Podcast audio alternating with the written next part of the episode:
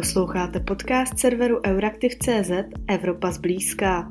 Tentokrát o vztazích Turecka a Evropské unie. Vztahy Evropské unie a Turecka jsou dlouhodobě problematické.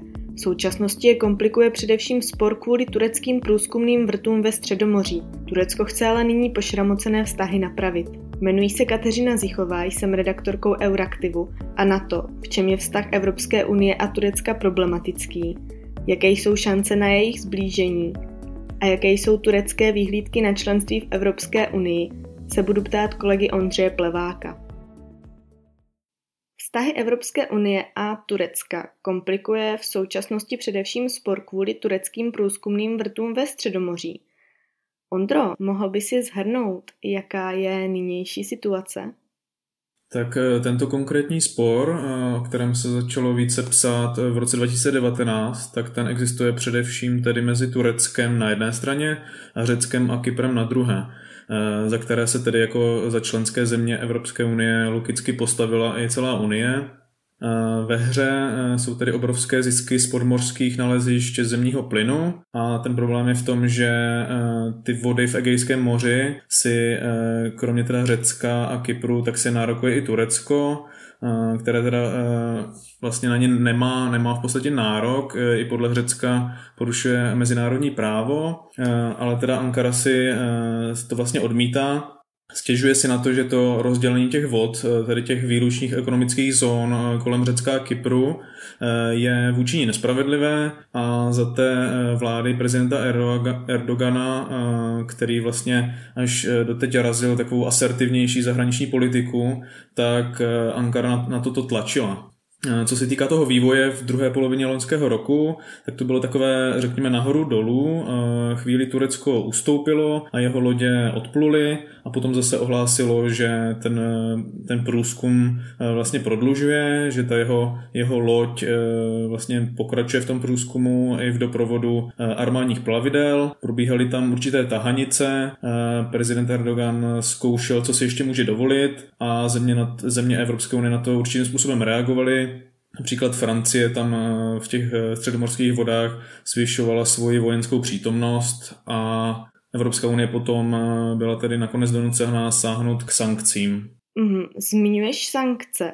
Jakým sankcím tedy Turecko ze strany Evropské unie čelí? A jaké jsou pozice k ním ze strany členských států? Tak eh, Evropská unie v prosinci eh, rozšířila sankce, které vznikly už v roce 2019. Eh, jedná se konkrétně o sankční seznam osob spojených s tím kontroverzním tureckým průzkumem a na tom kroku, před kterým Ankara vlastně předtím ještě varovala Evropskou unii, tak se po dlouhých debatách shodli všichni lídři ale ten kompromis bylo docela těžké najít. Eh, vlastně na tom jednání Evropské rady 10.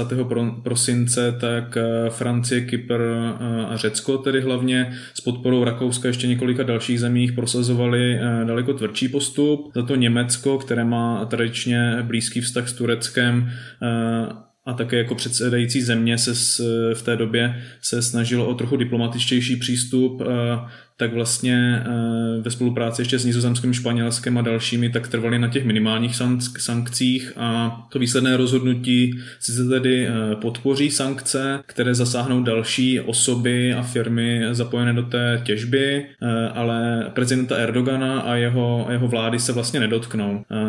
Neprošlo taky, neprošlo ani tedy embargo na prodej zbraní, které prosazovalo hlavně Řecko a to je z důvodu, z důvodu toho, že, že země Eh, Řecko i Turecko a další jsou eh, samozřejmě součástí NATO a mají, mají eh, řadu společných zbrojních projektů, takže to by byla opravdu velká překážka. Na stole byla i myšlenka zrušení celní unie mezi Tureckem a EU, ale to by tedy nejspíš poškodilo obě strany, protože ty jsou na sobě do určité míry ekonomicky závislé, ten vztah je opravdu propojený. A co se týká teda dalších sankcí, tak prozatím e, nějaké přísnější byly odloženy na březen a uvidí se tedy, e, jak se tato situace vyvine dál. Kromě toho jsou vztahy zatíženy i jinými problémy. Ten vztah je komplikovaný dlouhodobě. O jaké problémy se jedná? Hmm, evergreenem je, je samozřejmě migrace, migrační otázka.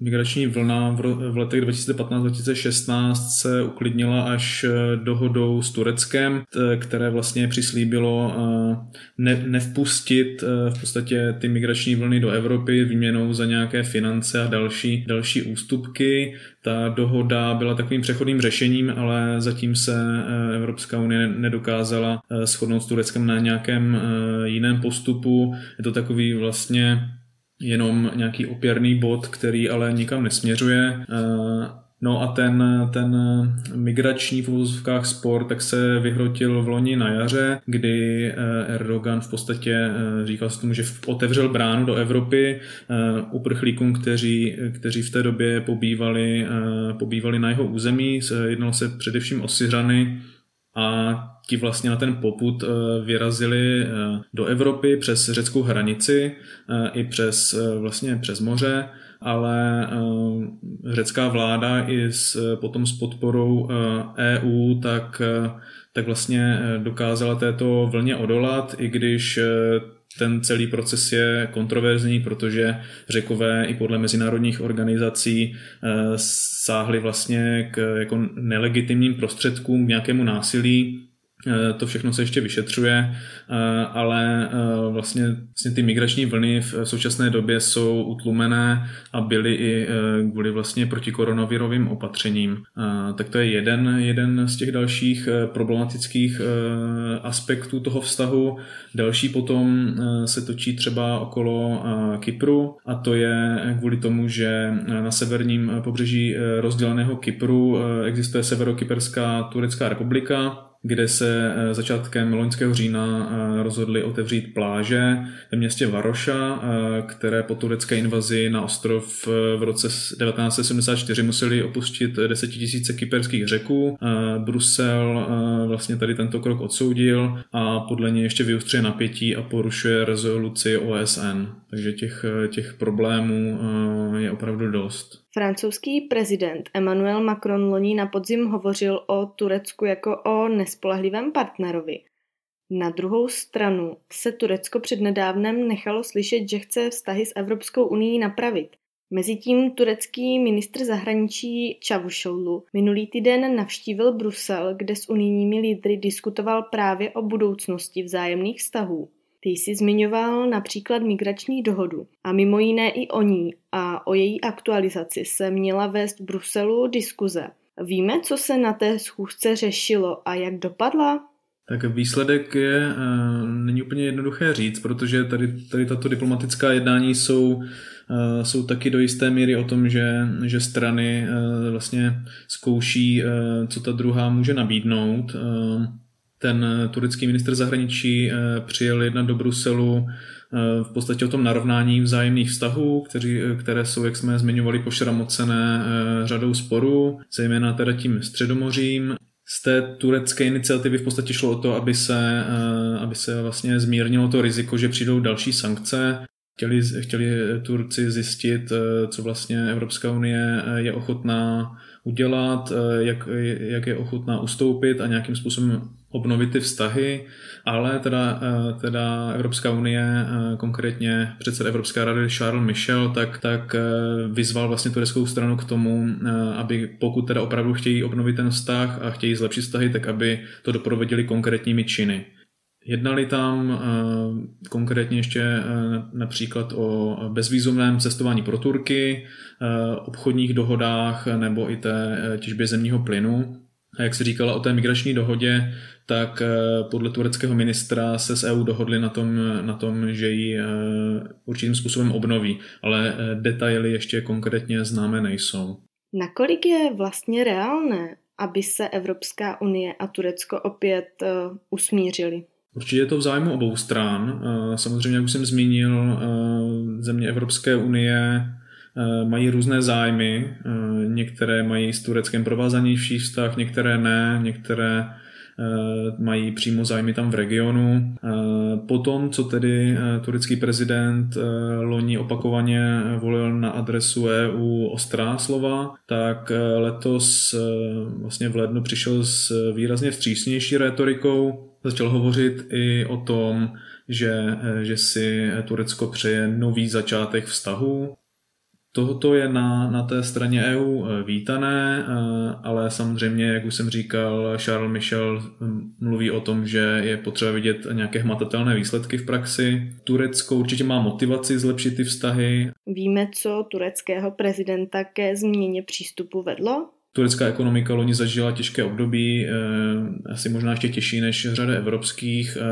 Problémy ve vládě taky přetrvávají Snaží se tedy eh, vyhnout dalším hospodářským ranám, eh, které by, které by ty sankce přinesly eh, a taky se ještě mění samozřejmě obsazení Bílého domu s tím, že se očekává, že Spojené státy nebudou tak přívětivé, jako byl Donald Trump, takže Turecko si musí udělat více kamarádů.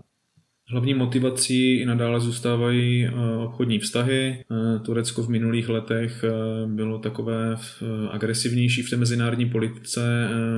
Podle, podle analytiků se dost izolovalo, tak se teď logicky snaží ty vztahy vylepšit. Ze strany Turecka padla i taková slova, že nahradí Británii jako nový člen Evropské unie. Jaké jsou výhlídky Turecka na členství? Tak eh, stále se jedná eh, spíše o rétoriku eh, nějakou. Plné členství je na řadu let v podstatě vyloučené, je to jenom nějaká utopie. Avšak ta integrace do Evropské ekonomické oblasti nebo, nebo nějaké jiné formy by mohla být výhodná pro obě strany.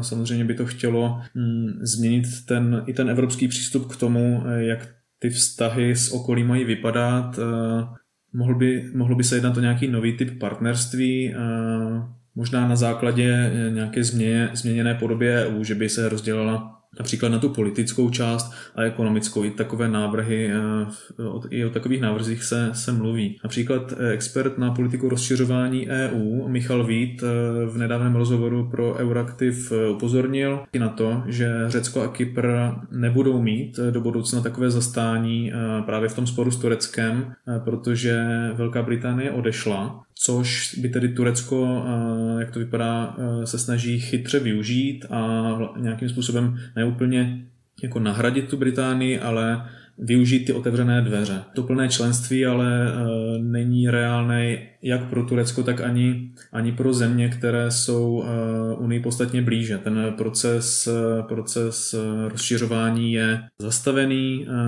a asi ještě dlouho bude. Podle Michala Víta v tom rozhovoru, jak jsem zmiňoval, tak je dokonce ukončený a vlastně plné členství, jako známe dnes, tak bylo vlastně poslední země, která se tam dostala, tak bylo Chorvatsko v roce 2013 a, a žádná další země už do, do této formy Evropské unie nevstoupí a to budoucí partnerství s okolím bude prostě vypadat jinak. Redakce Euraktiv se s vámi pro tentokrát loučí. Děkujeme, že nás posloucháte.